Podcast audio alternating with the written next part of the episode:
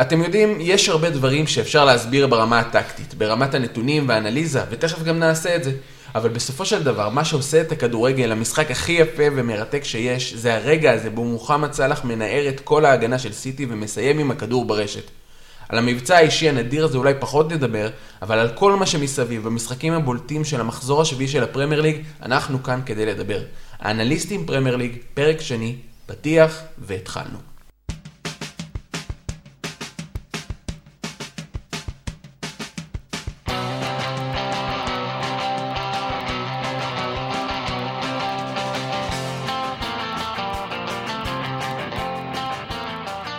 אהלן, אתם על הפרק השני של האנליסטים פרמייר ליג, בו אנחנו מסכמים בצורה הכי מקצועית את המחזור השביעי של הפרמייר ליג. אני חמי עמיחי, ואיתי נמצאים שלושה אנליסטים שיעשו הכל כדי לספר לכם מה עבד ולא עבד במשחקים הגדולים בליגה. המתדרך הטקטי של התלונות של פפ אחרי משחק, זיו מלאכי. אהלן, אהלן.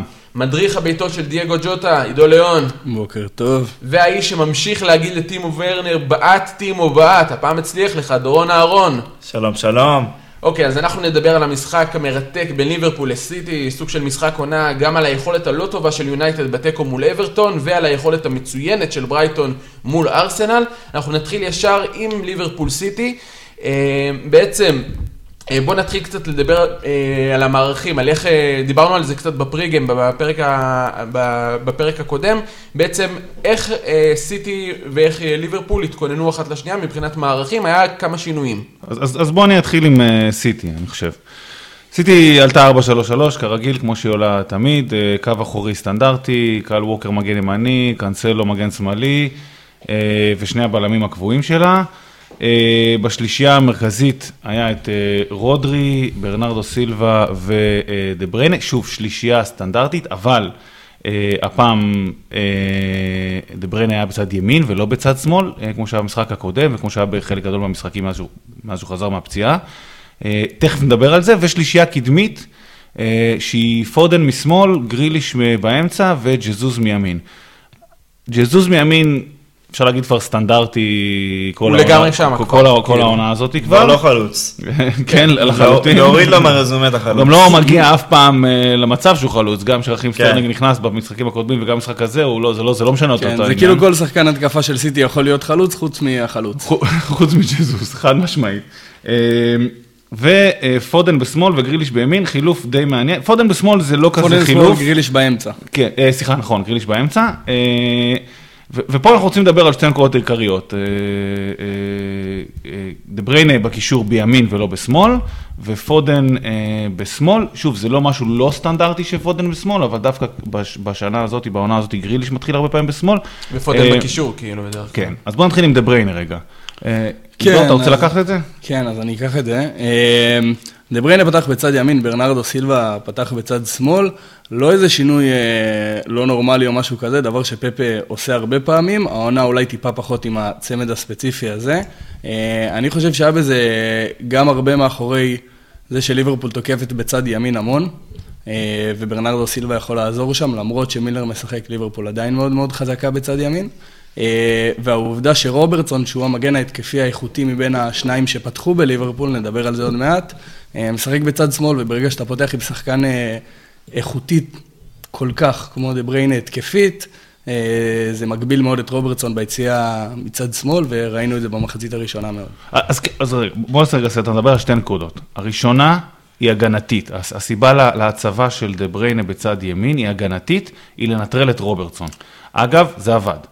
רוברטסון... במחצית הראשונה הוא כן. נוטרל לגמרי. כן, אה. זה- וזו הסיבה הראשונה.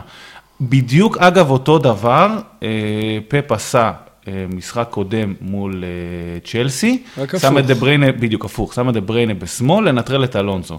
כדי שברנרדו סילבה יעבוד על אלונסו. היה כאילו מעניין לדעת אם, אה, אנחנו עוד רגע לא גלשנו לליברפול, אם טרנט היה משחק, כן, את מי- זהו, את זו מי- שאלה- את מי- שאלה בעצם אם הוא תיאם את זה בגלל שמילנר היה שם, או ש... כי טרנט באמת גם יוצא גבוה, אז לא. שיש- את מי הוא היה- לא, את מי היה בוחר לנטרל? אז זהו, איפה הוא מחלק את ה... בחירתה של סופי, מה אז זה שנקרא. דווקא מוביל אותי לסיבה השנייה למה לטעמי דה בריינה באמת פתח בצד ימין של שלישיית הקישור. דה בריינה... לא, רגע, עוד לפני שמדברים על הפן ההתקפי, אז בואו רגע נסכם את הפן ההגנתי. אוקיי. זה אומר שכאילו, הוא רצה לנטרל את רוברטסון, זה עבד, אני חושב, אגב. הוא אה, רצה גם מבחינת שרוברטסון. יעלה הרבה פחות, ומה שיגרום למילנר לעלות יותר, ואז בצד הזה יש לך את ברנרדו סילבה שמאוד עוזר למשחק לחץ, מאוד עוזר להגנה, היה במשחק מדהים, נדבר על זה. הגנתית אה, מדהים. הגנתית. מדהים. אגב, גם התקפית. היה לו דריבלים יפים. over. התקפית כן. היה לו דריבלים מאוד יפים שכמעט הסתיימו בשערים. דריבלים ברמת אה, לא סאלח. אתה לא דריבלים מצפה ברמת סאלח. מברנרדו סיבה להביא משחק הגנתי ברמה של אה, קשר אחורי ברמה מאוד גבוהה. נכון, נכון, נכון. אה, אז אוקיי, והסיבה השנייה שאתה מדבר עליה היא נכון, התקפית. הסיבה השנייה היא באמת התקפית. אה, ראינו במשחק של ליברפול דווקא נגד אה, ברנדפורד, שני שערים שנכבשים על טרנט, אבל לא דרך המשחק שהתנהל על טרנט, אלא ממש בתוך הרחבה. ברנדפורד הביאה את הכדורים מצד ימין שלה לצד שמאל, שם היה טרנט לבד, וליברפול לא מספיק תמכה בטרנט בתוך הרחבה. אה, אני חושב שהחלק ההתקפי במחשבה של דה בריינה בצד ימין, היא לנצל את היכולת המדהימה של דה בריינה להכניס כדורים אה, מצד ימין לצד השני, בדרך כלל גונדוגן שם או ברנרדו סילבה, אה, ברנרדו סילבה היום, ולנצל את הדלילות הזאת של מילנר, לבד שם, עבד גם באחד השערים של פלוס, סיטי. פלוס, לא רק בשערים, לדעתי גם לפני, פלוס, פלוס הסיפור הזה של פודן בשמאל. אז כאילו כאן אנחנו מתחברים לנקודה השנייה במערך של נכון, נקודה, ה-3. נקודה נפרדת מבחינתי. אני חושב, כן, היא כאילו נפרדת אבל מתחברת. בסוף, אה, אם אה, דה בריינה ייתן את הכדורים מימין, ברור, לא, קבוצה שמתחברת, אין כן, ספק. אבל לא סתם- שמו את פודן בשמאל, כן, לא, אבל עוד לא נגעתי בזה זה. בכלל. כן. אז, אז, אז אני חושב, ש... אני, אגב מסכים איתך לגמרי על הנקודה הזאת, על של לשים את אה, דה בריינה בימין, על שתי הסיבות. אני חושב שזה, שזה נכון, גם הגנתית וגם התקפית. אז אם אנחנו כבר מתגלגלים לכיוון הזה של אה, מי, מי שמקבל את הכדור, אנחנו תכף נדבר על ליברפול, אבל בצד ימין של אה, ההגנה של ליברפול, טרנט פצוע, אה, עולה מילנר, שעשה אגב עבודה מדהימה בתור מגן ימני על זאהה אה, מול פאלאס, אבל פה היה לו כבר שחקן טיפה יותר אפקטיבי מזה, ופודן פתח בשמאל, גריליש זז למרכז. עכשיו, בדרך כלל, מי שפותח ב- בשמאל זה גריליש. ואני חושב שפה גם היה משהו מאוד מכוון של פפ. גריליש הוא שחקן אה, דריבליסט עם הכדור לרגל, אה, מבצע את הדריבלים שלו, אתה יודע, עם השליטה, ב- ביכולת, היכולת שלו לשלוט בכדור.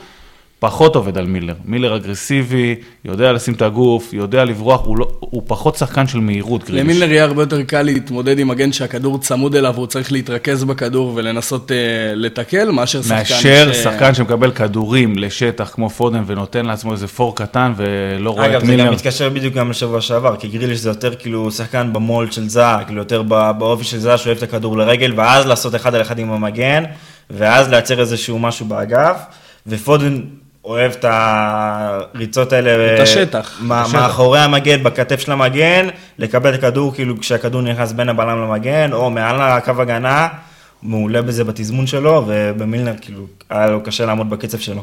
ממש. אגב, אתה אמרת שזה התחבר רק בגול, אבל לפני הגול, מחצית ראשונה, פודן, אה, אני לא אגיד את המונח רקד עליו שם, כי זה קצת הגזמה, אבל אה, אה, כמה פעמים ברח לו... לא, זה עבד, אה, זה עבד הרבה יותר. פעמים מהפ- מהשער, פשוט בשער זה היה מאוד מאוד בולט, כדור לא, מונע מצד ימין גם למרות הניסיון של. מילר, רואים ש- שזה לא העמדה הטבעית שלו, רואים שהוא, ש- ש- ש- שקל אה, מילר דווקא-. דווקא דווקא על יודע זה לעמוד אני- בימין, אבל לדעתי הוא פשוט לא יכול להתמודד עם המהירות של פודן. כן, דווקא נכון. על זה אני לא מסכים איתך. מילנר הוא מאוד מאוד ממושמע טקטית, ובאמת, הסיבה לדעתי שמילנר פותח ולא ג'ו גומז כמגן ימני, שג'ו גומז שיחק הרבה בקריירה שלו טבעי, כן. כמגן ימני.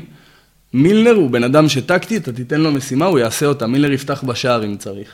אה, מילנר יכול לעשות את כל הדברים האלה, והמיקום שלו היה בסדר גמור לטעמי במשחק הזה, הוא כמעט ולא השאיר חורים, כמעט. זה לא עזר, כי בסוף פודן הרבה יותר מהיר, וזה נוצל. כן, מה- מה שלדעתי אגב, פודן עשה הכל בסוף נכון עד המהלך האחרון. כאילו בסופו של יום הוא עבר את מילר שם כמה פעמים על הקו, והיה לו כמה פעמים מסירות שהוא פתאום לא מבין את דה בריינה אם נכנס פנימה או לא, נכון. פתאום לא מבין את לא רק אה, מסירות, גם לא אה, פעם אחת אליסון עצר אותו באחד על אחד, עוד פעם, באחד לא, אבל באחד על אחד אתה נכון. עוד- מבין שהוא יעצר. לא, אבל היה פעם אחת. אני מדבר על זה שהוא ניסה לעבור אותו. החליט מין החלטה לא נכונה שאליסון כבר יצא אליו ופודן ניסה לעבור את אליסון. כן, הוא היה- טוב עד. הרחבה. היה לו קבלות החלטות לא טובה. כן, גם היה טוב עד הרחבה. במחצית נכון. הראשונה, קצת השתפר נכון. במחצית השנייה. נכון. אה, נדבר על זה. אה, ועוד נקודה שאני רוצה אה, לדבר עליה פה, ובאמת, כאילו פתאום רואים איך כל המחשבה הזאת של פפ מתגבשת ביחד, וכאילו איך כל הקבוצה, לפעמים אתה רואה את זה, וכל הקבוצה עובדת.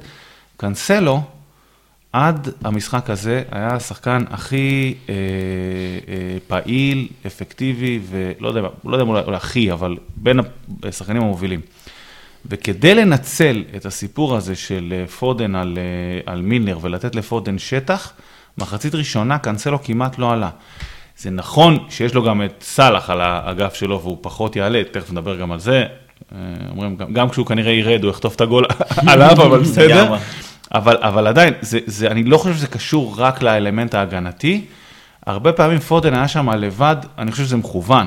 נכון. כדי לייצר לו את השטח הזה, ולא המטרה של להעמיס את סיטי האגף. בכל המערך שדיברנו עליה הייתה בעצם לבודד את המגן הימני של ליברפול. אותו דבר, ברגע שקנסלו נשאר מאחורה, סאלח נשאר איתו, ופחות שחקנים בצד הזה כן, של ליברפול. וגם הוא פחות, לא רק, לא רק שהוא פחות מביא איתו את סאלח איתו, הוא גם, הוא פשוט יותר שטח, אין מה לעשות, כן. כאילו, אז, אז זה באמת, ואגב, אני חושב שבמחצית הראשונה זה עבד פעם אחרי פעם אחרי פעם, היה, היה איזה, אני לא טועה, שלושה ארבעה מצבים כאלה ש, שיוצרו מאגף שמאל, כאילו כדור, כדור ארוך אה, אה, שמאלה, זאת אומרת כדור ארוך מימין לשמאל, פודן אה, אה, רץ על מילנר ו- ועושה את זה. אתה רואה גם את הכדורים הארוכים של סיטי, איך הם מתזמנים את זה. קודם כל הם נותנים איזה כמה פסים, ביניהם מושכים את ליברפול. לאגף ימין. ואז את הכדור הארוך לאגף שמאל. אגב, זה משהו שליברפול עשתה את זה לפני שנתיים נגד סיטי. אה, במשחק שפבינו נתן גול מרחוק, אם אני לא טועה. נכון, שלוש אחד. כן, בדיוק, במשחק הזה הם עשו את זה. אני, אגב מסכים, אני גם רשמתי לעצמי את הנקודה הזאת, זה כאילו, היה מאוד ברור שזה קורה בצד ימין ובום, טס שמאלה. עכשיו, לגמרי. אני, אני זוכר אה, לפני, לא יודע, לא זוכר, שנה, שנתיים, שראיינו את טרנט, והוא אמר שזה דווקא כאילו רוטינת התקפה של, אה, של אה, ליברפול, למשוך את כולם צד אחד, ואז אה, אה, כדור ארוך. הרבה פעמים בין טרנט ל- אה, לרוברטסון. ל- לרוברטסון, לגמרי. אז פה, אה, אתה יודע, fair game, מה שנקרא. מה שנקרא, fair game, fair game. לקחת- את זה, פפ בעצם לוקח אלמנטים מ... אחי, נצח אותם בנשק שלהם, זה הכי, הכי קלאסי, אני חושב. אגב, וגם אה, היה אפשר לראות ברגע שפודן קיבל את הכדור לרגל ולא לשטח, ממש היה אפשר לראות את ברנרדו סילבה, את אה, אה, גריליש, ממש כאילו באים לעזור, לנסות לעשות איזשהו יתרון אה, מול מילנר, מול, הקשר, מול קשרים שקרטיס ג'ונס היה בצד הזה, אם אני לא טועה. צד ימין, לא, זה אנדרסון. אנדרסון, סליחה, אנדרסון, אנדרסון, אנדרסון רגיל בימין. אז לעשות איזשהו יתרון שם על אנדרסון ומילנר. נדבר קצת על ליברפול? בוא כן, נגיד, ליברפול אפשר, לא חייב. התחילה- ליברפול בעצם התחילה בלחץ מאוד גדול, אה, היא היא לחצה יותר בעצם בתחילת המשחק. אה, לחצה יותר גבוה, לא בהכרח יותר. סיטי גם רגע, לחצה. בוא בוא נדבר רגע על המערך שלהם שנייה, מי- נכון. מי מי עלה? אה, כן, אז עלו באופן יחסית רגיל, אליסון, רביעיית ההגנה הקבועה, חוץ מטרנט שהיה פצוע ומילנר בצד ימין, עם ון דייק מאטיפ רוברטסון, פביניו הנדרסון וקרטיס ג'ונס, שדיברנו על זה המון אה, שבוע שעבר, על מי יפתח, אף אחד מאיתנו לא אמר קרטיס. אה, הרבה דברים השתנו מאז, בעיקר שטרנט נפצע וקלופ צריך עוד שחקן שיכול אה, ליצור את המצבים. שמילנר לא היה אופציה את בעצם. ב- נכון. ואגב, שליש- שנייה לפני שמדברים על אה, קרטיס, ושלישיית אה, אה, שלישייה קדמית, יחסית סטנדרטית כבר העונה. אה, אה, כן, יהיה מעניין לראות שפרמינו סאלח חוזר, ימין אבל... אה, וז'וטה אה, באמצע. אה, כן, אז בעצם קרטיס שנכנס שם אה, כדי להוביל יותר את הכדור, לנסות לעזור לליברפול ליצור את המצבים. אה, ואז באמת, בואו ניכנס למשחק עצמו, ליברפול ששיחקה במחצית הראשונה כן לחצה גבוה, גם סיטי לחצה גבוה, ליברפול ממש ניסתה בהתחלה לפחות ללחוץ עד הסוף. נכון. ולגרום לאיבוד כדור הזה, והיא הצליחה עוד מאוד במהלך המשחק. אה, מה שכן, טוב, אם יש- אם יש קבוצה שיודעת לעשות את זה, אחי. אם יש קבוצה שיודעת לעשות את זה, אגב, ליברפול. מה שאני שמתי לב ב- ב- בלחץ של ליברפול זה שבמחצית ראשונה מי שקיבל את המגן זה היה דווקא אנדרסון. כאילו, הקישור ממש זז לכיוון האגף, ופחות הרביעיית הגנה. הרביעיית הגנה ממש נשארו על החוליית התקפה של סיטי כדי לא למנוע מצב של אחד על אחד שם. נכון. אז ממש לראות כאילו את אנדרסון ממש יוצא לקנסלו, ואם מקבלים את הכדור אחרי החצי, אז זה כבר כאילו המגן יוצא, ואז כאילו הקשר נכנס, ועושים את החיפויים שלהם. אה, נכון. כן, וגם מול, זה גם סיטי בעצם העמידה, היא לא, לא ממש לחצה, ממש לחצה, כאילו, היא לא, נת- יותר נתנה לליברפול, יותר הניעה את הכדור ונתנה אז לליברפול סיטי לעשות את לחצה, היא הקשתה מאוד על ליברפול בענת כדור, אבל בסוף מה שסיטי רצתה זה שהבלמים יניעו ביניהם כדור ולא משהו. תכליתי שיוצר משהו. ליברפול מאוד התקשתה באמת אה, לעבור את זה, היא כן הצליחה להניע כדור וונדייק ומטי באמת אה, גבוהים מאוד במספר מסיר, מסירות שלהם, אבל אה, בסופו של דבר זה לא מאוד הצליח להתקדם מעבר לזה במחצית הראשונה, וסיטי עמדה יפה הגנתית מהבחינה הזאת. לא, אבל דיברת קודם על הלחץ של ליברפול, דווקא. זה עבד. הלחץ סיטי איבדה הרבה כדורים. סיטי, אה, אגב, כן. סיטי- סיטי איבדה אה, הרבה כדורים, איבדה אה, 69 כדורים, זה- זה 25 אחוז בדרך כלל מה שהיא עושה מעל העונה, והנתון... ה- 26 בחצי שלה. בדיוק, בדיוק באתי להגיד, והנתון הרבה יותר משמעותי, זהו. 26 בחצי שלה. בדיוק. הממוצע העונתי שלה עומד על 10. זה הכי הרבה גם, כאילו כן, לא היה איזה משחק עיבודים, אחר עשרה ש- עיבודים בחצי שלה, מה שמצביע בעצם על לחץ אפקטיבי. בדיוק, ו- ו- ו- והמשחק הזה, 26 עיבודים בחצי שלה. אף זה שחקן- משמעותי, זה פי שתיים וחצי, זה- זה- זה זה גבוה אני מאוד. חושב שזה בעיקר הורגש מחצית שנייה. מחצית שנייה זה מאוד מאוד הורגש. אה, אה, בעיקר בשינוי גם של בראשונה, ליברפול. אבל אני חושב בראשונה שגם. בראשונה, פשוט ב-25 דקות הראשונות, היה את המין אה, תקופה הזאת בין דקה 20 ל-45, שסיטי באמת אה, לא כן, הצליחה, נכון. לא נתנה לליברפול לצאת קדימה, ואז ליברפול פחות באמת הצליחה ללחוץ, כי היא באמת לא הצליחה להיות מאוד עם הכדור. נכון. אה, אבל אה, זה כן עבד בסופו של דבר, הלחץ הזה של ליברפול. נכון. גם סיטי, אגב, אגב, גם סיטי לחצה, אני חושב שההבדל בין, דיברנו על זה מקודם, בין שני סוגי הלחץ, אתם ציינתם את זה ש- שליברפול הלכה עד הסוף, עד השוער, לחצה עד אה, אדרסון ולחצה גם את הבלמים. וסליחה, ליברפול אמרתי, נכון? ליברפול כן, כן, סליחה, כן. התבלבלתי לי רגע. אתה איתנו, אתה אה, איתנו. כן, אני איתנו, אוקיי. אה, וסיטי לא עשתה את זה. סיטי אה, יותר לחצה עד קו הבלמים. זאת אומרת, סיטי לחצה, אה, הרבה פעמים נתנה לה כן הבלמים להניע, כדור. אה, כתוצאה מזה, מטיפ יצא שם לכמה דריבלים, אה, כאילו פרי סטייל. כן, מטיפ אוהב, מטיפ אוהב, מטיפ אוהב. אבל אתה יודע, בדרך כלל סיטי לא נותן את הדבר הזה לבלמים, נכון, נכון. וכאילו, פה היא, היא נתנה לבלמים להתנהל קצת. כן, כי ראו כשסיטי לחצו את הבלמים, אז כאילו שאחד לוחץ את הבלם, וכאילו האחר, זה שמשלים אותו, הוא יותר כאילו לוקח את הקשר האחורי כדי שהכדורים לא ייכנסו לקישור, ואז אה, מטיפ אמר, אוקיי, אז כאילו אם לוקחים את הקשר האחורי, אז אני- אני לי- אביא את הכדור. אם נותנים לי, כן, אני אקח. אגב, נקוד. בונוצ'י עושה את זה הרבה, נכון. אז אה, הנה גם מטיפ. עוד נקודה לגעת על הלחץ שאמרת עד הסוף באמת. אה, אני הגדרתי את זה כאחד המשחקים שהכי אפשר לקרוא להם 11 על 11 בליגה, כי זה שני שוערים שמאוד מאוד אוהבים לשחק עם נכון. הרגל ומאוד אה, שותפים להנעת כדור. זה כאילו לא כמו בשכונה ארבע ושוער. נכון, זה כן, כאילו זה על 11 חמש. זה 11 שחקנים. חמש על חמש היה פה. כן, לגמרי. אה, ובאמת שניהם עם נתונים מאוד מאוד טובים ב- במסירות מבחינתם. מה חשבתם על אליסון מבחינת משחק הרגל? עוד, עוד מעט אני שנייה אתן איזה נתון על זה, אבל... אה, אני חושב שהוא היה טוב, אבל הוא השתפר תוך כדי המשחק. ראו בבירור שסיטי ניסו ללחוץ את השוער, אבל אה, הוא השתפר, כאילו מצא את הפתרון שלו תוך כדי המשחק. אה, נכון, היה לו במחצית הראשונה פעמיים שהוא מסר אה, מאוד לא טוב וזה היה בולט, הרחיק אה, ממש לשחקן סיטי. כן. אה, עוד פעם, לא באיזה בר רחבה או משהו כזה, אבל כן את הטעויות האלה. נכון. מה שמעניין זה שזה היה מאוד בולט שני הדברים האלה, ובגלל זה אני יצאתי בהרגשה כמו הרבה, של הוא עשה, לא היה מאוד מדויק עם הרגל שלו. ואז הלכתי לנתונים, הסתכלתי על זה, הסתכלתי שוב על המשחק. אה, אליסון אה, מסר לא מדויק פעמיים במשחק, שני, שני המסירות האלה. אליסון עם 51 אה, ניסיונות מסירה, 49 מדויקות. זאת אומרת, רוב המסירות שלו זה מסירות קצרות להגנה. לא, אליסון. אה, כמובן שרובם קצרות. כן. אליסון, אבל הוא גם כן שוער שמשחק הרבה כדורים ארוכים, כדורים שזה נתון מדהים, 49 כן. מתוך 51. זה מאוד מאוד תומך באמת בנקודה שזיו אה, דיבר עליה כמה פעמים. סיטי לא לחצה יותר מדי אה, את אליסון. אליסון שוער טוב עם הרגל, אה, יש מקום לשיפור גם כמו שראינו, אבל הוא לא יכול, אי אפשר להגיע למספרים כאלה אם- אם היו לו- אם סיטי לוחצת. היא בעצם. אמרה כאילו אנחנו נש- אנחנו נשב טיפה יותר מאחורה, לא נלחוץ לחלוטין את כל ההגנה וניתן להם להניע... ב- אה, ב- לא בהכרח נשב אחורה, נשב קדימה, אבל ניתן לבלמים להניע את הכדור, לא ניתן להם כן. להתקדם משם. אני חושב שדווקא היו פעמים שכן סיטי לחצו יותר את אה, אליסון, אבל ברגע שהם הבינו שהוא מוצא את הפתרון די מהר ב- עם הכדורים הארוכים שלו, אז הם קצת אה, היו פחות אה, אינטנסיביים בלחץ עליו. אה, ומשהו שלא מדובר מספיק, כאילו מדברים הרבה על המשחק רגל של אדרסון, אבל לא מדברים על המשחק רגל של אליסון. נכון. שהוא אה, גם ממש טוב. הרבה לא מדברים על זה בגלל אה, תקופה של שבוע וחצי, שנה שעברה. אם שה- אתם הוא עשה כמה- כמה פאשלות שהוא עשה באיזה כן. שלושה משחקים, אבא שלו בדיוק אה, נפטר, הוא כן. לא יכל לטוס לברזיל, הראש שלו לא היו שם, ראו את השחקן, הוא פשוט לא לא היה נראה על המגרש, ושם הוא עשה באיזה שבוע איזה, ליברפול ספגה איזה שלושה שערים מטעויות שלו עם הרגל, שהוא פשוט לא היה נראה מרוכז. חוץ מהשבוע הזה, אתה מוריד אותו, ואליסון שוער משחק רגל מעולה. כן, אז זה בעצם מה שאמרנו על המחצית הראשונה, שהיה מבחינה טקטית הייתה מאוד מעניינת, אבל מבחינת תכלס לא, לא היו שערים, גם כי לא היה המון הזדמנויות.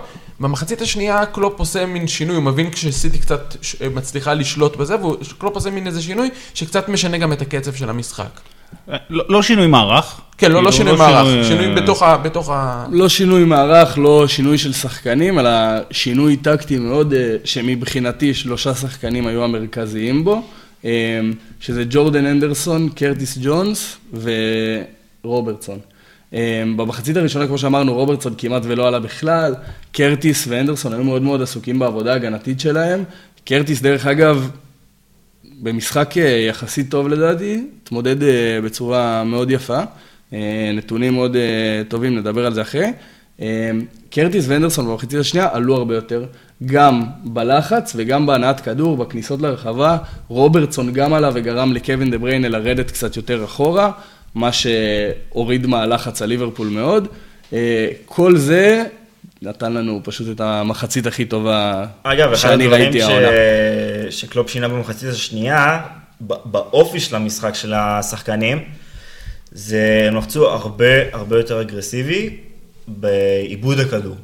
כשהם איבדו את נכון, הכדור, בדיוק. אז היה אפשר לראות במחצית הראשונה שהם יותר מעכבים את סיטי כדי שהם לא יצאו למעבר, ובמחצית השנייה פשוט לחצו את הכדור כדי להשיג את הכדור ועכשיו לצאת למתפרצת. נכון, אני רשמתי לי בנקודה... יותר בקטע התקפי מאשר כן, קטע כן. הגנתי. אני רשמתי לי בנקודה על זה שמרגיש שקלוב במחצית קצת הבין את המשחק, שמהדקה 25 עד 45, כמו שאמרתי מקודם, סיטי לחצו, לא נתנו לליברפול לצאת, קלופ הבין שזה שתי הקבוצות הכי, הלוחצות הכי טובות באנגליה, ובוא נשחק על זה. אני חושב שהמשחק הזה, ליברפול אה, הדגימה חזרה את אה, משחק הלחץ היעיל שלה, והוא התבטא בשתי הנקודות. האחד, לחץ על הנעת כדור אה, בסיסית גם בין הבלמים וה- וחוליית ההגנה של אה, סיטי, וגם מה שדורון אמר, הלחץ אחרי עיבוד כדור היה מאוד מורגש.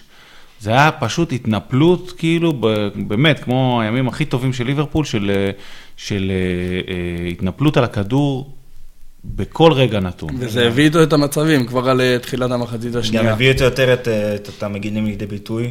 אין ספק, זה, זה עשה המון דברים. מה שזה עוד גרם לזה, זה להיות משחק של מומנטומים, של 10 דקות לכאן, 10 דקות לשם. נכון. אה, כי בעצם הכדור בחצי המגרש של סיטי, אנחנו יכולים לראות עכשיו 7 דקות משחק שסיטי לא יוצאת החוצה, כדור עובר לחצי משחק של ליברפול, זה נגמר. סיטי עוברת ללחץ החזק שלה, במחצית השנייה זה ממש אה, מין חילופי אה, לחץ אה, סופר מעניינים ויפים לראות עם השתי קבוצות האלה.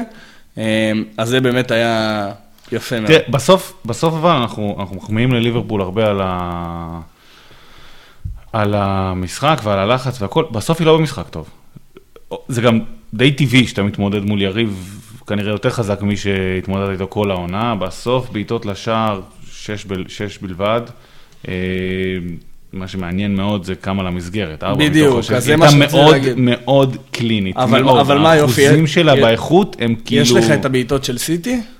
אה, כן, סיטי לדעתי, אם אני זוכר נכון, תגיד שנייה, 11, וכמה למסגרת? לדעתי שלוש. 3, נכון. זאת אומרת, אני מבין את זה שליברפול לא עם המון הזדמנויות. ההזדמנויות של ליברפול הגיעו היו טובות.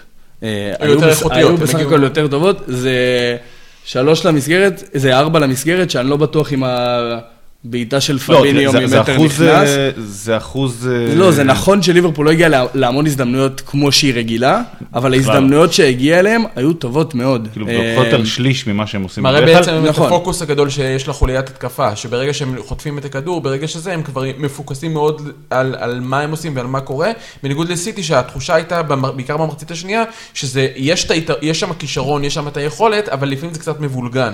כלומר, כשמקבלים את הכדור בהתקפה, קצת מבולגן לנו. נכון, אה, מה שכן קצת השתנה במחצית השנייה ומה שגרם לסיטי גם להיות יותר מסוכנת מהמחצית הראשונה, למרות שבמחצית הראש- הראשונה הייתה הרבה יותר טובה מליברפול, אה, זה שבמחצית השנייה, כמו שאמרנו, הנדרסון וקרטיס עולים למעלה, ואז יש לך את כל היכולת שאתה רוצה כדי לבודד את המגנים של ליברפול, כמו שדיברנו, ואז באמת פודן הגיע עוד פעם להזדמנויות שלו ולהמון הזדמנויות.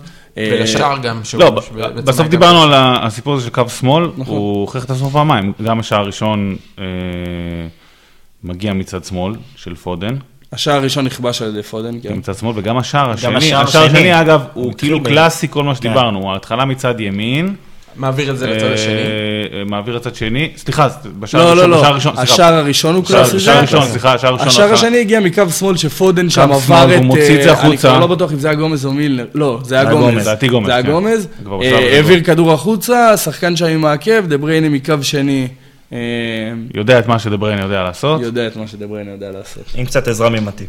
כן, בעצם מה ש- אה, מה שקרה שם... כן, בסדר, אחי. פייר גיים, פייר גיים. בעצם כן, מה כן, שקרה שם. בדקות האלה, שבעצם היה, כמו, ש, כמו שעידו אמר, בעצם היה איזה סוג של, כאילו, מש- משני הצדדים בקווים, היה סוג של חסימות אחד לשני, ובסופו של דבר, מה שניצח את המשחק, דיברתי על זה בפתיח, מה שמנצח מנצח את המשחק הרבה פעמים בדברים כאלה, שהרמה הטקטית היא מאוד גבוהה, זה, כישרון, אין מה לעשות, וגם בשער של, אה, מאנה, עם, הבישול של סאלח, שהוא מתפנה שם ומוסר לו, גם במבצע עצמו של סאלח, בסופו של דבר זה, זה משהו שהוא אחר, אבל אנחנו באמת ראינו פה אה, אה, קרב טקטי מאוד מאוד משובח. כן, לפ- לפני, מוכנים. לפני שסאלח פורץ את, ה, את, ה, את הדבר הזה ועושה את זה, בסוף דיברנו הרבה בפריגיים על הקו אה, שמאל סיטי, קו ימין אה, ליברפול. ליברפול. עכשיו, זה לא כאילו היה הכוחות שאתה רוצה אה, ש-. שיהיו, כי, כי טרנט לא שם, אבל בסוף, כשדיברנו על מעניין מה יהיה בסיפור הזה של אה, שני הקווים, בסוף אחד נטרל את השני.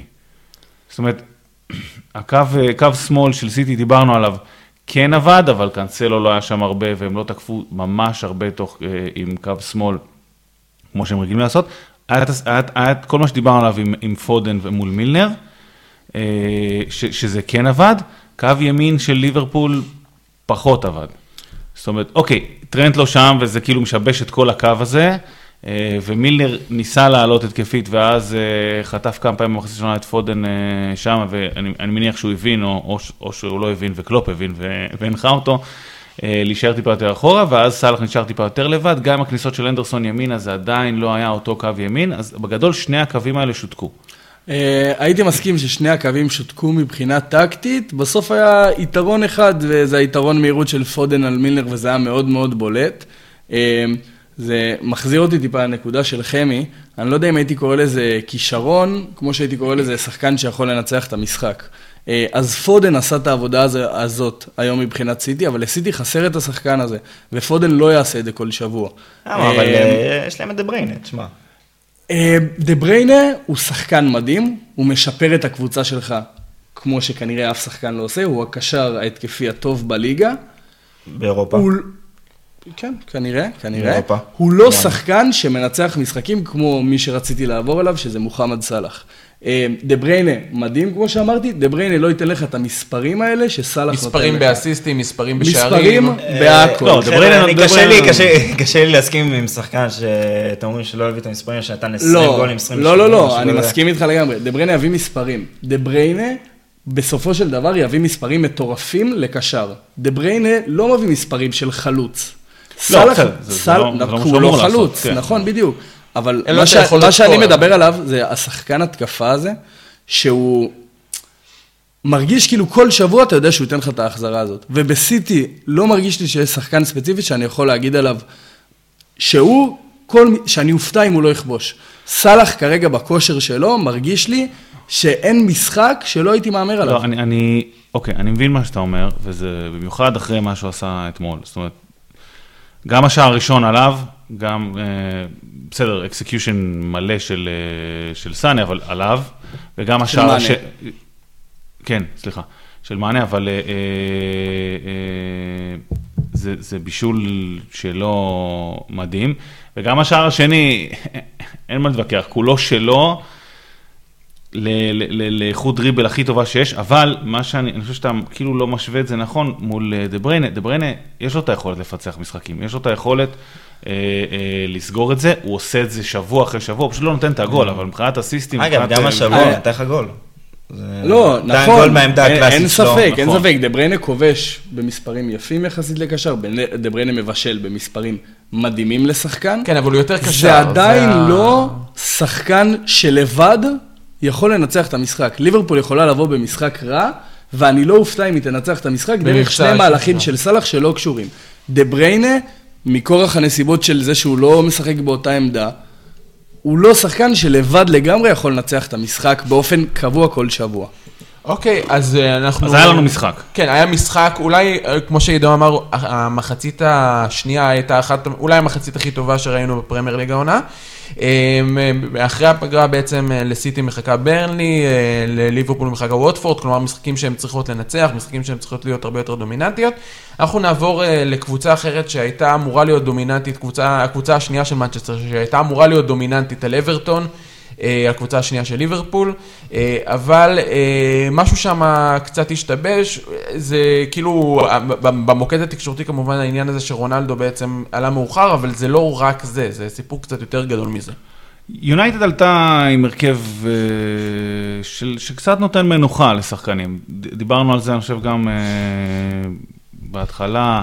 רונלדו יצטרך את המנוחה שלו. הוא לא יכול לעלות כל שבוע אחרי שבוע, ליגת אלופות, אה, גביע, כל הדברים האלה, הוא לא יכול לעלות. אז, אז, אז יש פה כאילו תחליף כבר נהיה קוואני, אבל הוא עד... עד- כן, עד- תכף, תכף נדבר על ההבדל גם בין עד- רונלדו לקוואני, מה ש... ו- ובאגף שמאל אה, אה, עלה מרסיאל, אה, לא העמדה הטבעית שלו, אבל אני חושב שסולשר מנסה לעשות אה, פה משהו שכבר פפ עושה, להחליף לשחקנים עמדות, והוא מעלה את מרסיאל כבר כמה פעמים לא, אני לא שמאל. בטוח שמרסיאל זה. ב- במונקו, לפני המון שנים, לפני שהוא עבר לסיטי, הוא שיחק בצד שמאל. זו עמדה שמרסיאל. לטעמי מכיר.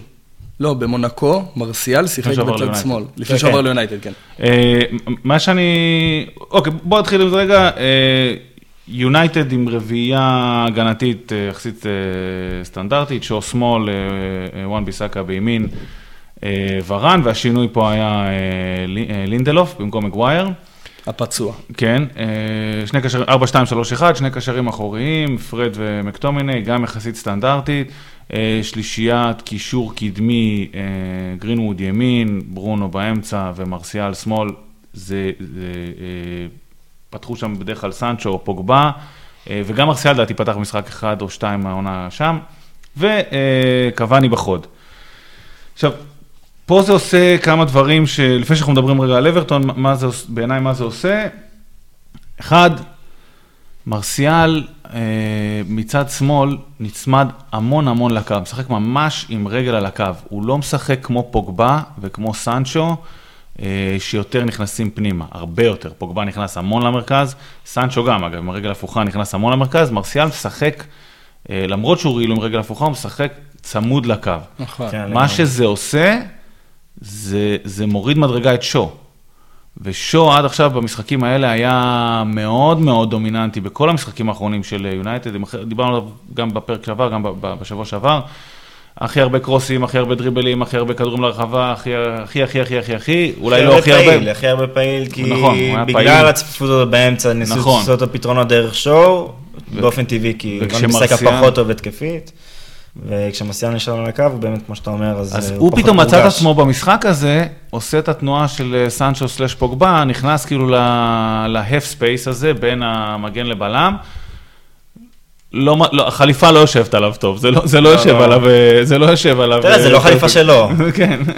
כן, הוא- חליפה הוא של פוגבה, כן, זה חליפה של פוגבה או לא סנצ'ו. זה קצת גדול. זהו, על, על פוגבה זה קצת חליפה, אם הוא לוקח את החליפה של פוגבה זה קצת גדול, אם הוא לוקח את החליפה של סנצ'ו זה קצת קטן. כן. משהו לא מתאים שם, אחי. כן. איך, שלא תהפוך את זה, אה, זה לא נראה, זה, זה לא מסתדר טוב.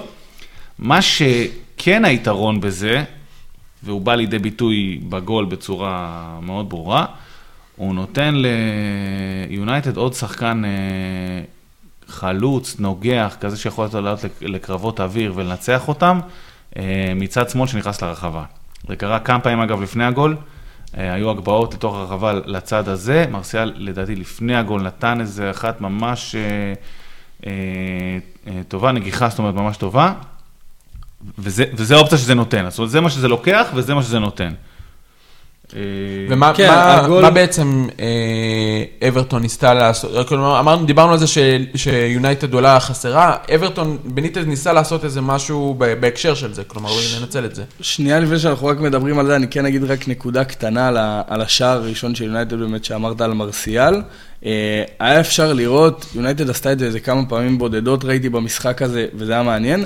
מרסיאל באמת, כמו שאמרת, נצמד לצד שמאל, וכל שחקני יונייטד הולכים ימינה. אה, ומרסיאל נשאר ממש על הקו, כאילו צמוד לקו, בזמן שכל הנעת הכדור מתנהלת בימין, ואז כשעוברים לצד השני, למרסיאל היה שטח בין המגן שלו, בין המגן שלו אה, ברחבה, שהוא פשוט יכל להגיע לשם, והיה לו כמה זמן שהוא רוצה כדי אה, להגיע כן, להזדמנות. למרות שאני חייב להגיד שהאמת שהרוטינה הזאת נניח היא יותר מתאימה לסנצ'ו שהוא דריבליסט יותר טוב. אה, אין ספק, היא פחות. מתאימה למרסיאל. הוא- נכון, אבל סנג'ו גם פחות נצמד לקו כמו שמרסיאל נכון. עשה. אמ, אני מסכים שזה יותר מתאים לסנג'ו, אבל כשמרסיאל נצמד מאוד לקו, זה היה יפה מאוד לראות אותם. אה, נכון. אה, נכון. אגב, זה גם אה, השער, אם, אנחנו כבר אה, גם ככה גולשים לאברטון, שמתחילה את המשחק אה, 4-4-2 צפוף כזה, כשהמטרה היא לנטרל כמובן את מרכז הקישור של יונייטד, אבל אה, שימו לב מה קורה ב-4-4-2, זה בשער הראשון של יונייטד, זה בא לידי ביטוי בצורה הכי טובה שיש, גם אה, עידו אמר את זה. ברגע שקבוצה מניעת, ברגע שקבוצה מולך, כשאתה ב-4-4-2, מניעת הכדור בצד אחד, ואז זה מושך לך את הקשרים, אתה חייב שהכנף יצמצם פנימה, כי כמו שקרה בשער של טאוזנד ניחר, ואז ברונו ופרננדש קיבל את הכדור ובישל, אה, זה לא יכול לעבוד. זה חייב, חייב להיות מאוד מאוד קומפקטי, מאוד מאוד מצומצם, כדי למנוע את הכדורים האלה לכיוון האמצע, לכיוון אה, ברונו פרננדש. שזה אגב המטרה של ה-442, לצופף ולנטרל את מרכז הקישור, להכריח את המשחק לכיוון האגף, ושמה לקחת את הכדור. אה, נכון, זה גם, זה לא רק ש-4-4-2 זה יחסית מצופה, הם מאוד מאוד מאוד צופפו, בסופו של דבר במטרה של יונייטד משחקת עם חלוץ רחבה שלא מאוד אה, עוזר בהנעת הכדור, שזה תופס גם לקוואני וגם לרונלדו. אה, וברגע שאתה מצופף. ברחבה, לקוואני. יותר לקוואני, גם רונלדו לא... רונלדו, דווקא זה שינוי שכן רציתי לדבר עליו, רונלדו הוא יותר יורד אחורה. במשחק. הזה, אז במשחק הזה אני רשמתי לי את זה כנקודה, שרונלדו הרבה יותר מגיע לאזורים לא, האלה. הוא במש- עשה את זה גם, כן. מניוקאסל הוא מתחיל עם זה, וזה, הוא, הוא הרבה פעמים, דיברנו על זה אפילו קצת בניוקאסל, שהוא הגיע, ו- וקצת אחרי, שהוא לפעמים אפילו קצת דורך על ברונו שם, אבל אה, הוא, הוא נכון, יורד הרבה יותר. זה, נכון, זה אגב אחד הוא, ההבדלים. הוא יורד הרבה יותר, אני עדיין לא חושב שהוא עוזר בהנעת כדור אם אתה מסתכל על, על כמו סיטי או ליברפול שהחלוצים בהם הם... אה, כן, אוקיי.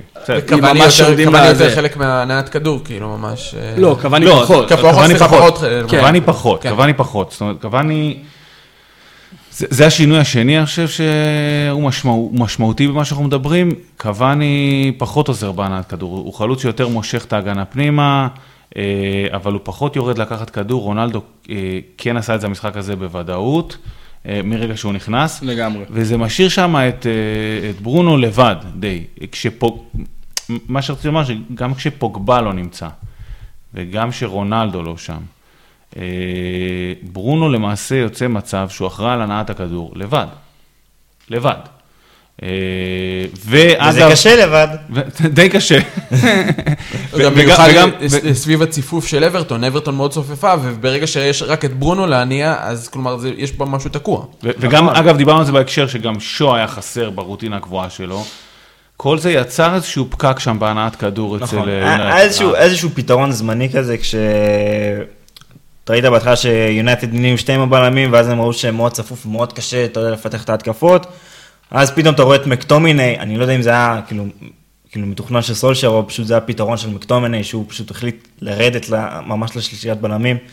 זה היה קל כזה פעמים בודדות, ואז היה יותר קל כזה אה, לפתח אה, מבחינת יונייטד את ההתקפות.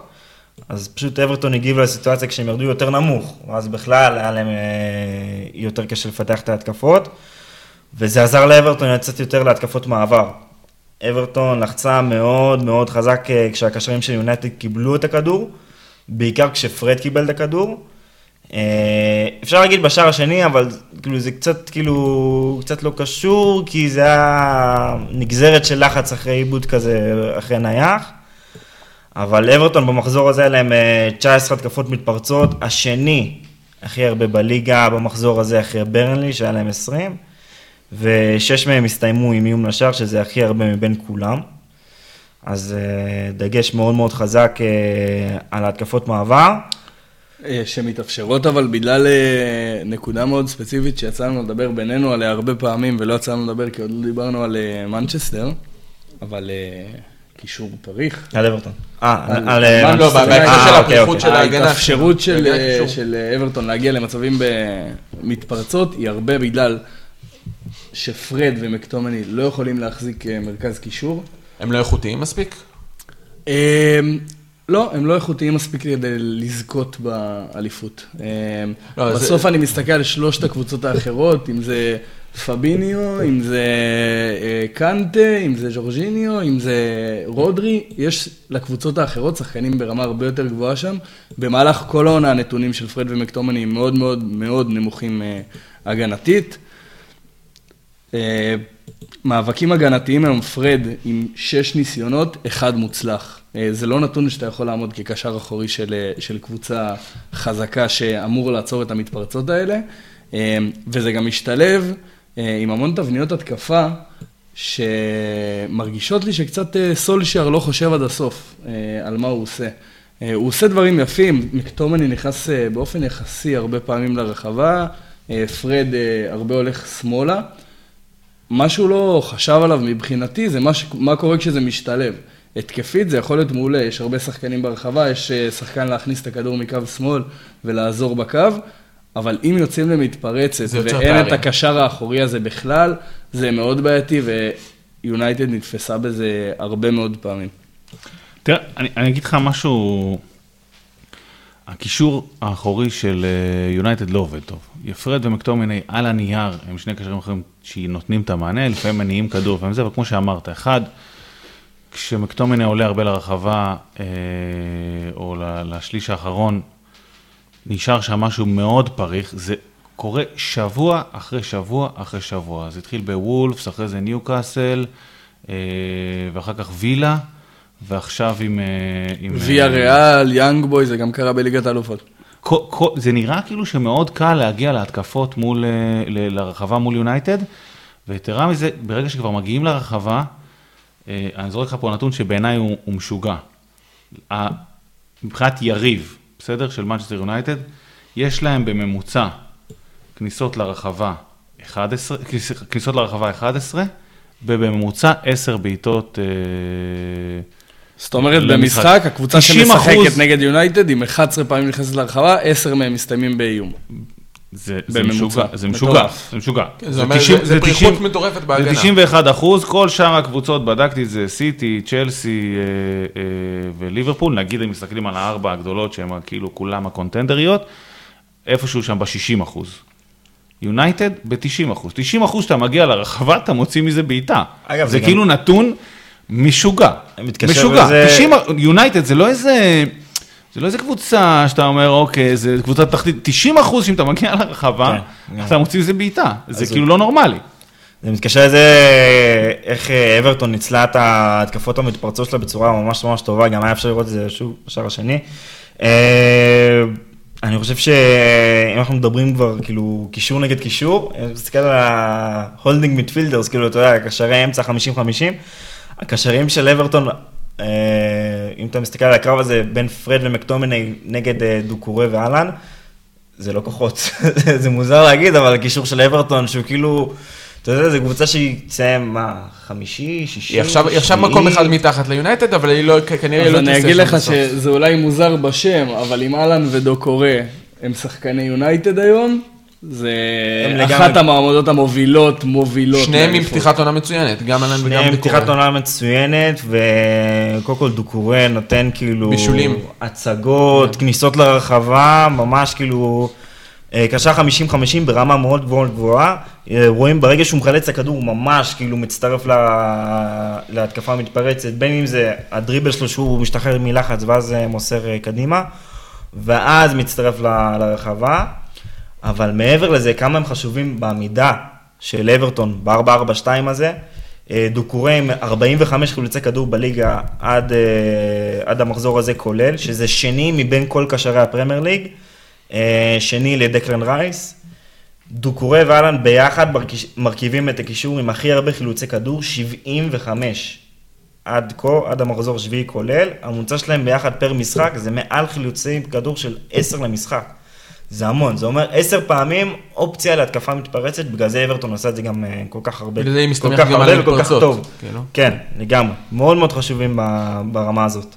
טוב, יפה, ובעצם, אה, אם נעבור אה, קצת קדימה, בעצם אה, סולישר, כמו, שעידו אמר, הוא, יש, כאילו, יש לו את ההבנה הטקטית הזאת, אבל הוא, הוא, הוא, הוא הבין ש, שהיה שם משהו בעייתי, הוא מכניס את פוגבה במקום פרד בדקה ה-70, וזה, זה, זיו, זה, זה שינה לנו משהו, כלומר, ב, בתפקוד בעצם של יונייטד. זה שינה הרבה. קודם כל, הוא עשה שני שינויים.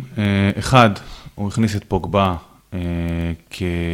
האמת, לפני זה, הוא הכניס את סנצ'ו על מרסיאל. סנצ'ו ורונלדו במקום... אה, סנצ'ו מרסיאל ורונלדו. במקום מרסיאל וקוואני.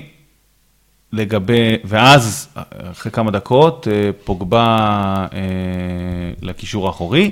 אז בואו נדבר על זה אחד-אחד. אחד, מה שזה עשה, דיברנו על זה, עידו, אני ואתה, מבחינת הנעת הכדור, רונלדו מגיע הרבה יותר לקבל כדור, הרבה יותר עוזר בנטל הזה של רגע להעביר במשחק את ה- הזה זה באמת היה בולט. להעביר את הכדור קדימה. אה, שנית, סנצ'ו עם הופעה אישית מעולה, דר, כאילו המון הצלחה באחוזי דריבלים, אה, המון דריבלים, נתן המון כוח התקפי, אה, וכשהוא נכנס, ודיברנו על זה גם בהתחלה, נכנס פנימה, אז הוא, הוא פינה את הקו יותר לשו, לשו שזה ולפוגבה. היה מאוד מועיל, ופוגבה עושה מה שפוגבה עושה, ואנחנו יודעים את זה כבר מתחילת העונה, פתאום הגיעו, התחילו להגיע כל החצים האלה קדימה, כל הכדורים הארוכים שלו, אה, לסנצ'ו שמאלה, לרונלדו על התנועה, אה, והנעת הכדור נראתה הרבה הרבה הרבה יותר טוב. אה, גם בעיקר בגלל... הרבה יותר אפקטיבית. כן. לא רק הצליחו לשמור על הכדור יותר טוב, אלא באמת ניסו הרבה יותר ללכת פנימה והצליחו הרבה יותר. כן, לגמרי, זה כאילו, אחד הנכסים בפול פוגבה, זה באמת ה...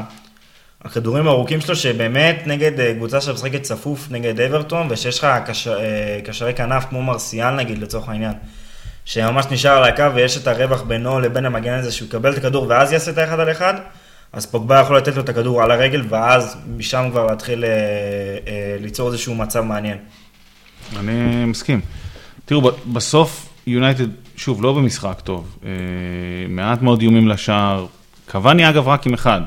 אה, לא... אה, כן, אבל אתה קוואני עושה מה שקוואני, כמו שאתה אמרת, הוא בעיקר לוקח איתו את ההגנה, כלומר, הוא נכון. אה, והוא מאפשר למרסיאל, מרסיאל לדוגמה עם שלושה איומים למסגרת, אה, שזה הכי הרבה של יונייטד. אה, מה שכן, אה, דיברנו על הכניסה של המחליפים, מסתכלים קצת על XG, אז אה, המוביל הוא מרסיאל, שהיה לו באמת אה, שלוש בעיטות למסגרת, אבל אחריו זה רונלדו ופוגבה. זאת אומרת, הם היו השחקנים הכי, שנכנסו כאילו הכי ל- מסוכנים ל- 30-40 מ- דקות, כאילו. בדיוק, מ-30 דקות. אם אה, דיברת על XG, על XG, אחד הדברים שאפשר אולי קצת למדוד האם הצפיפות של אברטון בסופו של דבר עבדה או לא, זה האיכות של המצבים, לא רק הכמות אה, שאליהם יונייטד הגיעה, ומנצ'סטר יונייטד לא הצליחה ליצור אף מצב עם מעל אה, 0.23 XG.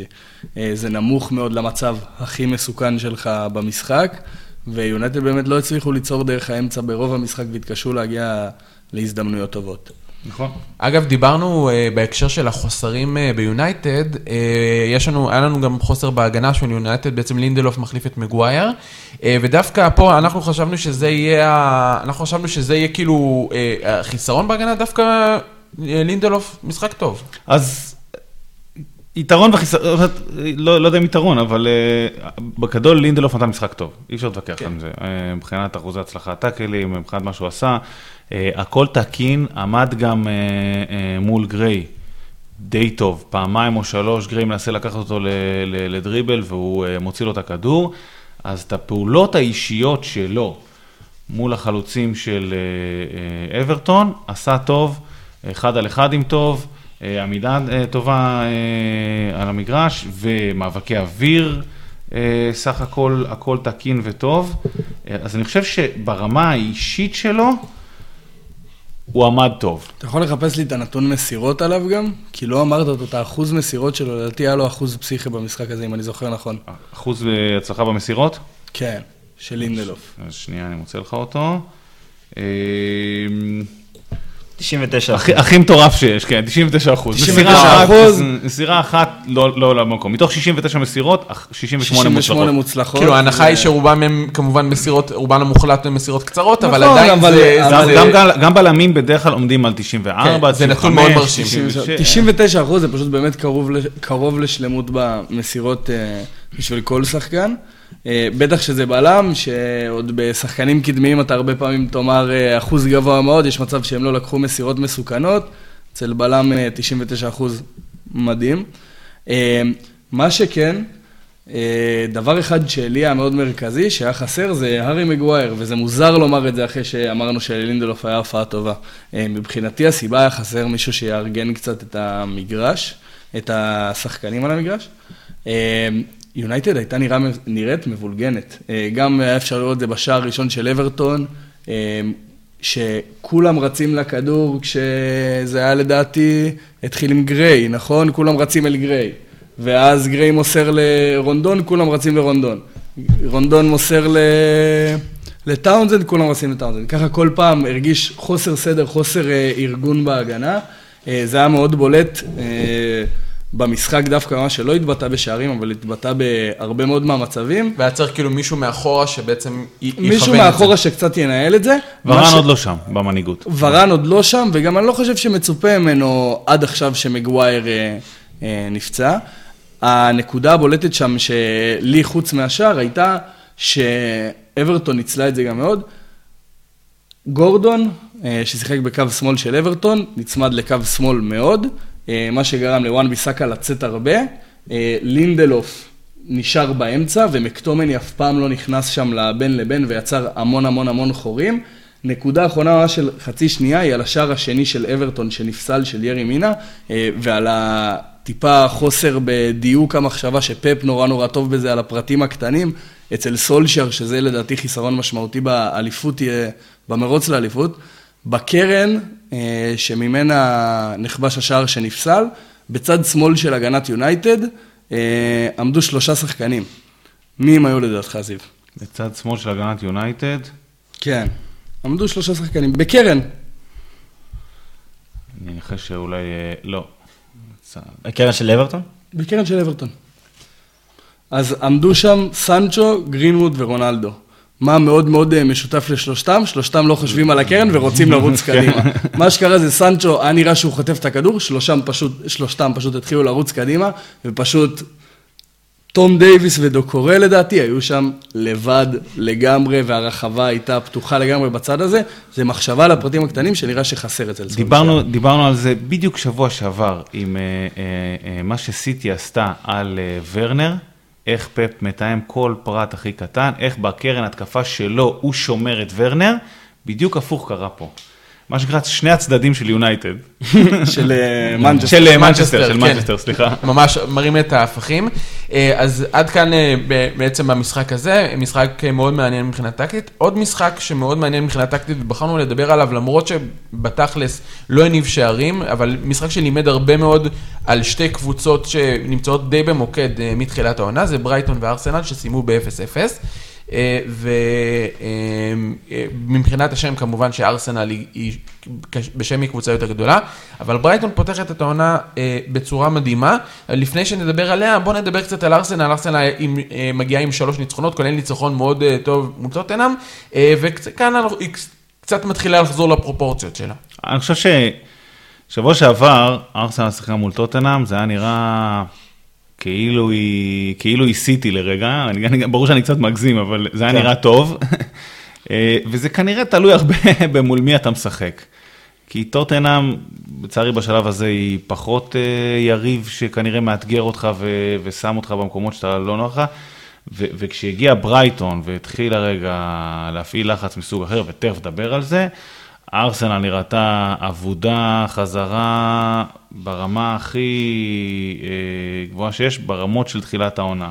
אני מרגיש לי כאילו שהם לא, ברגע שמנטרלים להם את, את המשחק הרגיל שלהם, את, כאילו, לא יודעים איך ארסנל משחקים, כולם יודעים עם המניעים שלישייה, וטרני על הקו וזה, אנחנו כבר נדבר על זה, אבל ברגע שמנטרלים את זה, כאילו... אין רעיונות, אין איזשהו משהו, ברגע שמשתקים את כל, ה, את כל הממשקים הידועים של ארסנל לבניית ההתקפה, ברגע שמשתקים את כל זה, אז uh, הם לא מבינים מה יעיל כדי לפרוץ. הם הבינו מה יעיל רק דקה 75, היה שם איזשהו מצב שתומאיאס הוא מוסר לקזט, שהוא בנמוך, ואז מיטרו נכנס כזה בחור הזה שה... שהבלם יוצר, וזה יעיל נגד לחץ מן טו מן שברייטון עשה, ואנחנו כבר נדבר על זה, אבל זה הרגיש לי כאילו שזה בא מאוחר מדי. אני חושב שבסוף יש לארסנל בעיה מאוד גדולה בהנעת הכדור. שיחקו 4, 2, 3, 1, שני הקשרים האחוריים אה, אה, זה פארטי ולא קונגה, אה, והשלישייה הקדמית היא... אה, עם אה, סמית רו, עם אה, סאקה ועם אודוגור ובחוד או במיאנג. בגדול, בקישור האחורי אין מניע כדור, אין מי שיניע כדור, זה לא, זה, זה לא נראה אה, פארטי ולא קונגה, לא מניעים כדור. צריך שמישהו לא, מהקדמים בעצם ירד אחורה. בטח לא תחת הלחץ הזה של ברייטון, ושוב, תכף נדבר על ברייטון, שנתנה פה משחק נהדר. אה, וגם אה, סמית רו וסאקה, הם יותר שחקנים שבנויים ל- ל- להתפרץ קדימה, באיזה דריבל טוב, באיזה אה, אה, תנועה למהירות על השטח. אה, הם לא, אודגרד עושה את זה יותר עם לחץ של עיבוד כדור אחרי היריבה, אבל אין שם מניע כדור, בכל החמישיית קישור הזאת אין מניע כדור טוב אחד. כן, אין מישהו שיעביר שיכול... את בניית התקפה מהשלב הראשון, שני, לתוך השלב השלישי לחוליית התקפה. אז זהו, אני חושב שזה זה יותר מאשר שאין, כי אודיגרד לדוגמה, אם הוא ישחק כקשר אמצע, הוא, הוא יוכל להניע את הכדור, הוא יודע לעשות את זה, אבל אז לא יהיה אותו בחלק הקדמי כמעט.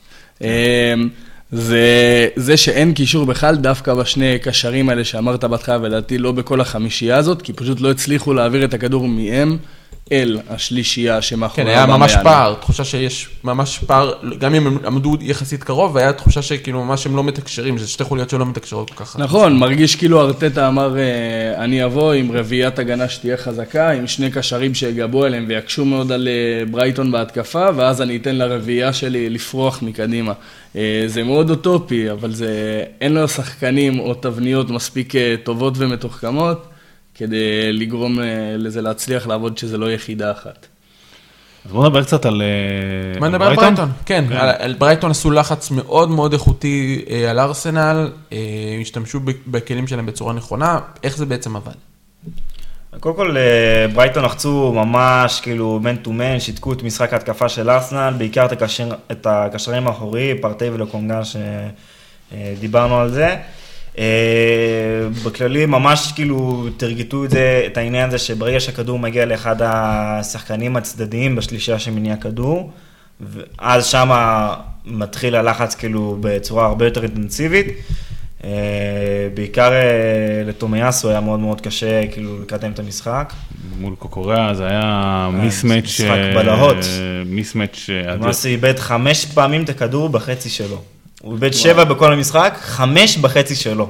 כן, זה לא, זה, זה לא רק מדבר על האיכות של המשחק שלו, גם מדבר על קוריאה, שתכף אנחנו נרחיב עליו אה, באופן פרטי. בוא נרחיב עליו עכשיו. בוא, יאללה, בוא, נרחיב, בוא, בוא נדבר עליו. הוא, הוא מאוד משמעותי במשחק הלחץ של... אה, מאוד מאוד משמעותי. של, אה, אה. מעולה בפעולות לחץ שלו, בעיקר, בעיקר הוא יודע גם לאן להוביל את הכדור, ושמה ללחוץ. אני חושב שזה מה שהוא עושה ברגע שהוא מחלץ את הכדור, שזה משהו שאין להרבה שחקנים אה, אה, ברמה הזאת, זה מה שמבדיל אותם באמת בין, ה, בין שחקנים מהטופ לשחקנים שהם כמעט בטופ, שעדיין בדרג מאוד מאוד גבוה, אבל עדיין לא שמה. זאת אומרת שברגע שהוא מחלץ את הכדור, הוא יודע לשחרר את הכדור נורא נורא מהר, יודע למסור מעל ההגנה בצורה נהדרת, כמו שהוא עשה את זה אגב אה, בחטאפה. ומיד לעשות תנועה אחרי זה קדימה בקו. לגמרי. אה, הוא מאוד תורם התקפית, שוב, אה, נזכיר את זה. זה לא רק שהוא תורם התקפית, אה, היה מעניין לראות את המיקום שלו. זה, זה היה מין סוג של אה, השלמות של אה, שלישיית הבלמים. אה, היכולת לאפשר למגנים לשחק כל כך גבוה, והוא שיחק גבוה באופן מטורף. קודם כל, על פניו נראה שיש לו שלוש ריאות. אה, לא, לא. כן, הוא לא- לא פחות-. לא פחות, כן. כאילו, הוא רץ, רץ, רץ, רץ, אתה מחכה שזה... מחכה שזה- נורא נורא גבוה, כן, זה גם לא קצב. כזה... אתה מחכה שזה ייגמר באיזשהו שלב, זה לדעתי עד סוף המשחק לא נגמר, זה דבר ראשון. הוא שנית, עדיין רץ, הוא עדיין רץ. ראו אותו, ראו אותו פה בשדות מגיע. אה, שנית, גם בלחץ, בהשתתפות במשחק הלחץ, שמתי לב שהרבה פעמים הוא, הוא לא לוחץ דווקא את הקו, לאו, לאו דווקא את תומיאס, הוא נכנס הרבה פעמים גם לאמצע, להשלים איזו רביעייה מרכזית כזאת, הוא נע בין האמצע לבין הכנף הקלאסית בחופשיות, הוא נע קדימה ואחורה בחופשיות. הוא משחק כל כך גבוה, אגב, שיחקו 3-5-2, זאת אומרת, עם שלושה בלמים, ש, שזה הגיוני שהשחקן אה, כנף שלך, קוקוריה, יעלה כל כך גבוה, אבל בצד הזה היה את, אה, אה, את סאקה.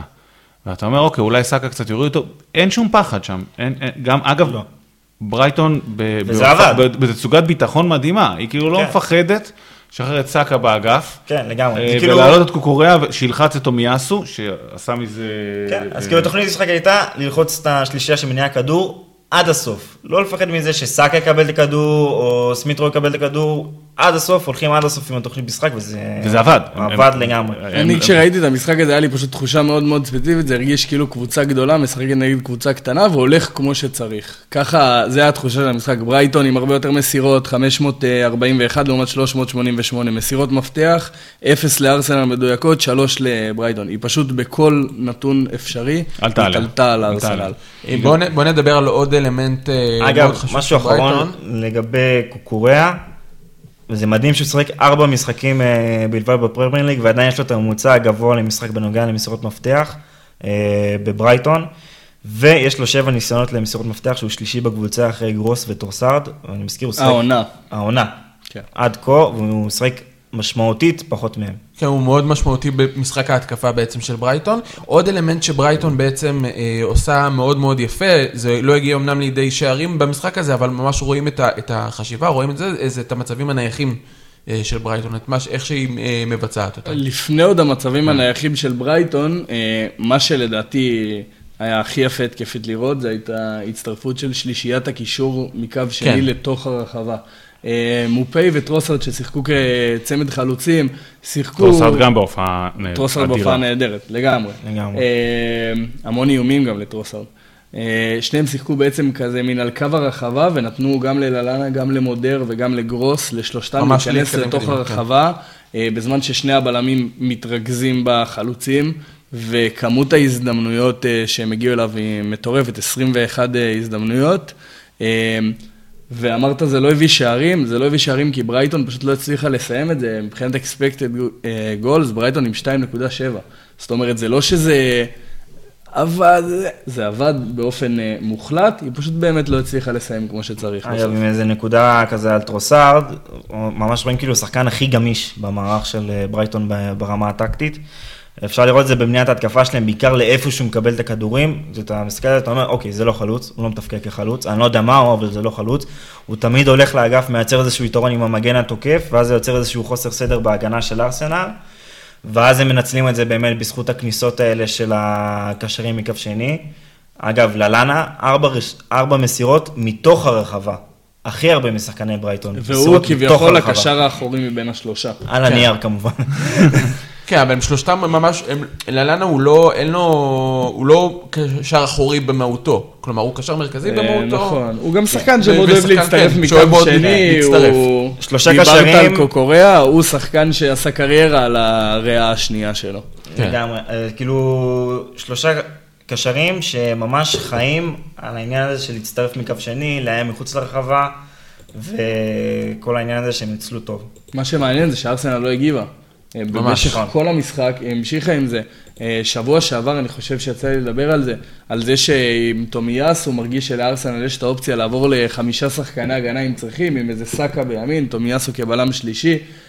זה היה יכול להתאים פה, או, או משהו אחר, כן. אבל, אבל תגובה כלשהי, עד דקה 75-80, ארסנל פשוט לא עשתה שום דבר כמעט שונה. והשינוי הזה היה מתבקש כדי להוסיף עוד בלם, למנוע את הכניסות האלה. להוסיף עוד בלם, ליצור אה, טיפה צפיפות, ליצור כאילו לטירני- סוג של מראה אולי מול ה... זה כן. לא רק מראה, זה בעצם כשיש לך כל כך הרבה שחקנים שעושים את הכניסה לרחבה, אתה רוצה לצופף טיפה את הרחבה, שחרר את המגנים שלך לתקוף אה, הרבה יותר אה, קדימה, או, או אפילו, זה, זה מין מה שאני חשבתי שהיה צריך לעשות, אבל יש כל כך הרבה אופציות בכדורגל לשנות, וארטטה פשוט נראה היה עובד עצות. כן, וכל החילופים שלו גם היו חילופים כאלה יותר התקפיים של בוא נזרוק את, ה, את השחקנים שהם קצת, נזרוק את פפה ואת לקזט, כאילו ששחקנים שהם הם יותר מוכשרים כאילו מקדימה, ולפני כאילו ממש לבנות, זה גם נותן לך קצת אה, מחשבות לגבי אה, היכולת של ארטטה ממש לשנות את המשחק, ממש... אה, נכון, הקצב. אה, אם כבר הזכרת את פפה, אז היה לי איזה משהו חשוב להגיד עליו. פפה פתח את העונה כשחקן הרכב, ובמשחקים האחרונים אה, הוא כבר לא פותח, אה, שסאקה מועדף עליו בקו ימין, רו בשמאל, הוא לא משחק. וניסיתי לחשוב למה, כי פפה היה טוב בסך הכל בפתיחת העונה. ואז הסתכלתי על הנתון היום, 27 דקות, פפה עם 9 מאבקים. זה נתון טוב מאוד, מדהים אפילו ל-27 דקות, הוא, הוא היה מאוד פעיל. אפס מהם הגנתיים. אה, ואני חושב שכשזה משתלב עם אובמיאנג, ששיחק 72 דקות והוא עם 13 מאבקים, וגם הוא עם אפס הגנתיים, אה, יש אה, מה, שאין אין שם עזרה הגנתית יש בכלל. קושי גדול לפתוח גם עם פפה וגם עם אובמיאנג מבחינה הגנתית. ארסנל באמת, המשחק הזה זה היה הרבה פחות אה, נראה לעין, אבל ארסנל יותר טובה הגנתית. אפילו במשחק הזה, אני אשמח להזכיר את השלושה משחקים הראשונים של ארסנל. שלא ספגה. המשחק הזה הגנתית יותר טוב מהשלושה משחקים הראשונים. כן. עדיין... היא גם לא- זה- היא גם לא ספגה עכשיו נכון, ארבעה אבל- מחזורים. זה נכון, כאילו, כן, עדיין, אה, עדיין לא טוב זה היום, אבל במחזורים האחרונים נראית שיותר טוב הגנתית, הרבה מזה זה, זה, זה ההוצאה של פפה. זה ההוצאה של פפה. טוב, מאוד מעניין, אז אה, זה סיכמנו פחות או יותר. נקודה אחרונה. באמת על, כן. על הנייחים שהזכרת את זה במילה. ברייטון ניצלו את ההתקפות שלה בנייחים באחוזים מדהימים. בעיקר מצאו את הדרך איך למשוך את ההגנה של ארסנל, ואז ליצור שטח בין אה, קו ההגנה לשוער, אה, עשו הרבה קרן קצרה. 11 נייחים של ברייטון, 6 הסתיימו באיום, זה הכי הרבה במחזור, ואם אתה מסתכל על נייחים באופן כללי, אתה אומר, זה כאילו, זה נתונים מטורפים, זה כאילו, הם גם שש כש- הסתיימו כבשו את באיום השער מ-11. בנבדל, זה נתון מטורף, זה גם מחזק מאוד את האמירה שלנו שהנייחים נהיים מאוד מאוד מרכזיים העונה. כן. טוב, אז אה, אה, עד כאן גם לברייטון ארסנל. אנחנו אה, אמרנו את זה בפרק הראשון, אנחנו לא, לצערנו לא נספיק לגעת בכל המשחקים אה, של המחזור. אני אגיד, נגיד בקצרה, אה, גם לא בכל המשחקים של המחזור של הגדולות, נגיד בקצרה, צ'לסי מנצחת 3-1 את סאוטהמפטון, חוזרת לעצמה, טימו ורנר, אה, כמו שאמרנו בפתיח, אה, סוף סוף כובש. אה, וורד פרוס אה, כובש פנדל ומורחק. אה, טוטנהאם מנצחת סוף סוף 2-1 את וילה, אה, בישול מאוד יפה של סון אה, להויברג, אה, שער של טארגט, אה, שער עצמי, ווטקינס, אה, ברנלי ונוריץ' 0-0, לידס אה, סוף סוף מנצחת, 1-0 אה, דייגו יורנטה, וולפס מנצחת ניוקאסל, אה, פאלאס ולסטר עם 2-2, וווסטאם אה, מפסידה 2-1 לברנדפורד, אה, אחת הקבוצות המעניינות ביותר אה, אה, שיש בליגה, דיברנו עליהן גם בשבוע שעבר. ואנחנו, אה, לחידון שלנו, חידון אה, זהה את הנתון אה, מפי זיו מלאכי. אה, אה, ביצועיי עד כה בפרק הקודם היו קצת מחפירים. אה, אה, אני מקווה, כרגע וזה- המצב... וזה- וזה עוד שנטען שאתה מקורב אליי. אז- כן, זהו, אז, אז שתבין מה זה אומר. אה, אה, כרגע המצב הוא שעידו עם שלוש נקודות, דורון עם שתי נקודות, ואני עדיין מחפש את הנקודות הראשונות. חפש את הנקודה בנרות. בדיוק, בוא נראה, אולי היום נעשה את זה. אה, בוא נמצא את הנתון. אוקיי, אז אה, שנייה רגע. הנה, סגרנו מחשבים למען ה... למען ההוגנות, למען ההוגנות. הצדק. המאזינים לא יכולים לראות, אבל... אני- אה, אני- מחשב פתוח, אבל עדיין רק בגלל ה line-up, הנה, לא רק בגלל אתה ה... מבין את האמינות? לא, לא זה אתה מבין לא את. האמינות של הבן אתה אדם יורה הזה? לעצמך ברגל, חמי, אתה יורה לעצמך ברגל, גם ככה נטען שאתה מקורב אין אליי. מה לעשות, אנחנו צריכים להיות אוקיי. אמינים. אני, כמו שבוע שעבר, האמת, אה, בגלל שאנחנו עוד בשלב החימומים של, החימום של המשחק הזה, אז אנחנו הולכים על נתונים קלים בהתחלה. מי בעט הכי הרבה פעמים לשער? ב... מסגרת או? לא? לשער ונדבר על המסגרת. תכף. באופן כללי, כאילו, מי בעט כן. הכי הרבה פעמים? אה, וואו, אה, שאלה טובה. תכף רמז, לא דיברנו עליו ב... ב... כאילו, הוא לא מהמשחקים של ה... לא מהמשחקים שדיברנו לא שדיברנו עליהם. אבל הוא שחקן. אה, אני הולך על טימו ורנר. אוקיי. זהו, אני רציתי ללכת על טרוסארד, אבל אמרת זה, אז אני גם אלך על ורנר. אני חושב לוקאקו. אוקיי.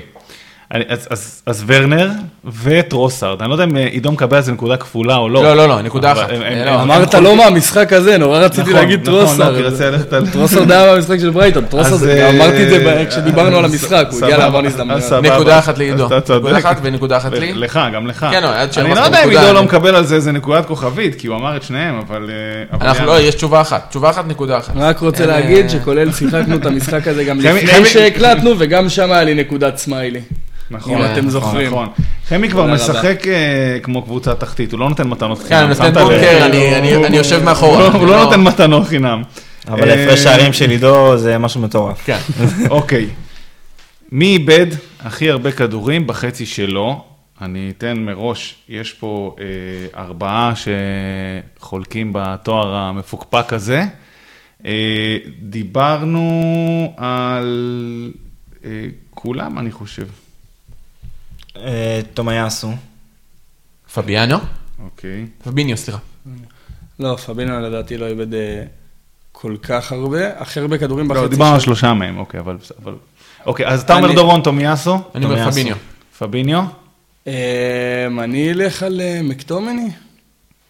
דורון, תומיאסו. מי אגב, האחרים? מי האחרים זה מעניין, בגלל זה הכנסתי את הנתון הזה, כי הוא מתקשר מאוד למה שדיברנו עליו בפרק מהלחץ של ליברפול על סיטי. שני האחרים, אה, יש עוד שלושה, אבל השניים שמעניינים, קנסלו, אני ראיתי את הנתון הזה, נכון? קנסלו. קנסלו וג'זוס, וזה כאילו רק מלמד אתכם.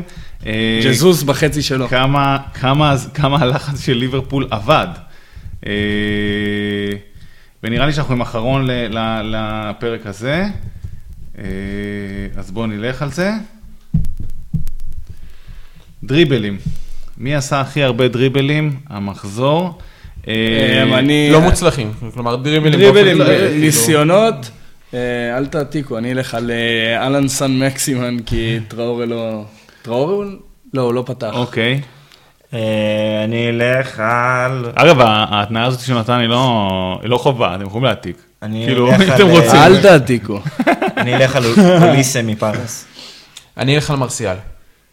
מרסיאל גם עידו. פה לוקח את הקופה. כן? מקסימין, לוקח את הקופה. נראה לי שעידו מוביל כבר כן, באופן אה, כללי, הוא מתחיל לצבור, חמש שלוש. אלה הנתונים, אחי. טראורי לא פתח, נכון? אני עם השניים, ה- הם השניים שאני אאמר עליהם, לדעתי תמיד על דריבלים. יכול להיות שאני צריך להחליף אה, שאלות, יכול להיות שאני כן, צריך להחליף שאלות. של הדריבלים. לא, לא היה אותם. שבוע... אז זהו? אגב, נתתי את זה. פעם שעברה, הוא בגלל שעבר, שלא אתה. צודק, אתה צודק, אתה צודק, שהקלטנו. חמי, אתה צודק, אה, זה היה פעם שעברה, אה, וזה ובגלל גם היה זה- מקסימי. בגלל נתתי את זה, כדי לראות, זה כמו לתת ל- ל- לשחקן לבעוט שני פנדלים, לראות מי יאמר על אותה- פינה עוד פעם. אה, אז אני אגיד לך יותר מזה, דיברנו מקודם על שקיבלתי סמיילי, כשקיבלתי סמיילי זה היה כשכולנו הימרנו על אדמה טראורה, ואז אני אמרתי אולי זה יהיה גם סן מקסימין, כי הם שני נכון. האופציות הקבועות שלי לדריבלים, הם כן, אה, נכון, תענוג לצפייה טוב, שלהם. אז אה, בואו נסכם את התוצאות אה, לבינתיים. עידו מוביל עדיין עם חמש נקודות, דורון עם שלוש, ואני השגתי נקודה ראשונה, אז אה, כבוד לי. מזל טוב חמי. ממחזור למחזור, לא- לא בלחץ. מה שככה. אמ, אז אנחנו עד כאן להיום, אה, שבוע הבא אנחנו יוצאים בעצם לפגרה, אבל הליגה יוצאת בעצם לפגרת נבחרות, אנחנו לא יוצאים לפגרה, אנחנו נקליט פה אה, מעין פרק פריגם לקראת המחזור שאחריו, אה, צפו לדברים מעניינים, מרתקים לקראת המחזור המאוד מרתק שאיתנו, אז תודה רבה לזיו, תודה רבה לדורון, תודה רבה לעידו, ואנחנו כאן, אני חמי, אנחנו כאן בשבוע הבא, נתראה.